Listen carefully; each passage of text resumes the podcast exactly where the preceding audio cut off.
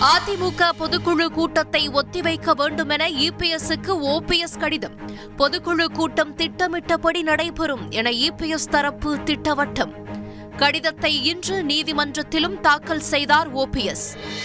பனிரெண்டாம் வகுப்பில் தொன்னூற்று மூன்று புள்ளி ஏழு ஆறு சதவீதம் பேரும் பத்தாம் வகுப்பில் தொன்னூறு புள்ளி பூஜ்ஜியம் ஏழு சதவீதம் பேரும் தேர்ச்சி.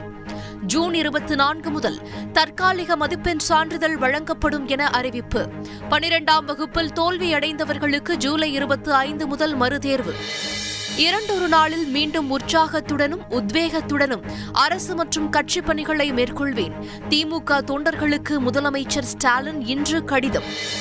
குடியரசுத் தலைவர் தேர்தலில் எதிர்க்கட்சிகளின் பொது வேட்பாளராக போட்டியிட மகாத்மா காந்தியின் பேரன் கோபாலகிருஷ்ண காந்தி மறுப்பு. தம்மை விட சிறப்பாக செயல்படும் ஒருவரை பரிசீலனை செய்யும்படி இன்று வேண்டுகோள்.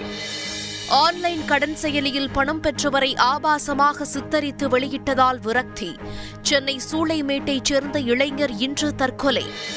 தூத்துக்குடி ஸ்டெர்லைட் ஆலையை விற்பனை செய்வதாக வேதாந்தா நிறுவனம் இன்று அறிவிப்பு.